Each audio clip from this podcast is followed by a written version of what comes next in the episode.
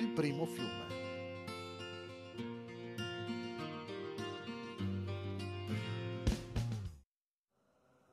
Il più antico fiume documentato nella storia sorgeva nell'Eden, a sua volta la primissima dimora umana. Questo fiume si divideva in quattro corsi d'acqua che, lungo il loro percorso, formavano altrettanti fiumi, il Pison, il Ghion, il Tigri e l'Eufrate. Dopo il diluvio universale, l'Eden e la sorgente di quel fiume scomparvero.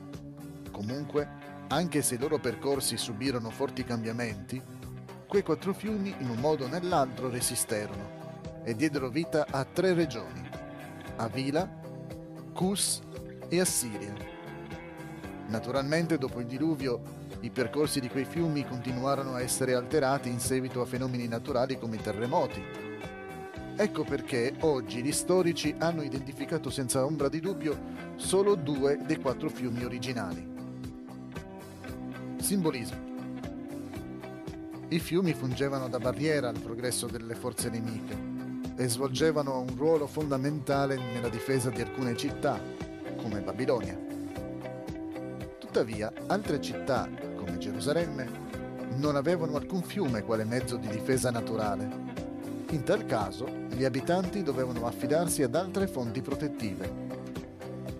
D'altronde, alcuni fiumi sono così grandi che possono essere attraversati da flotte di grandi galee un antico scrittore paragonò la disastrosa inondazione di un fiume all'invasione delle forze nemiche.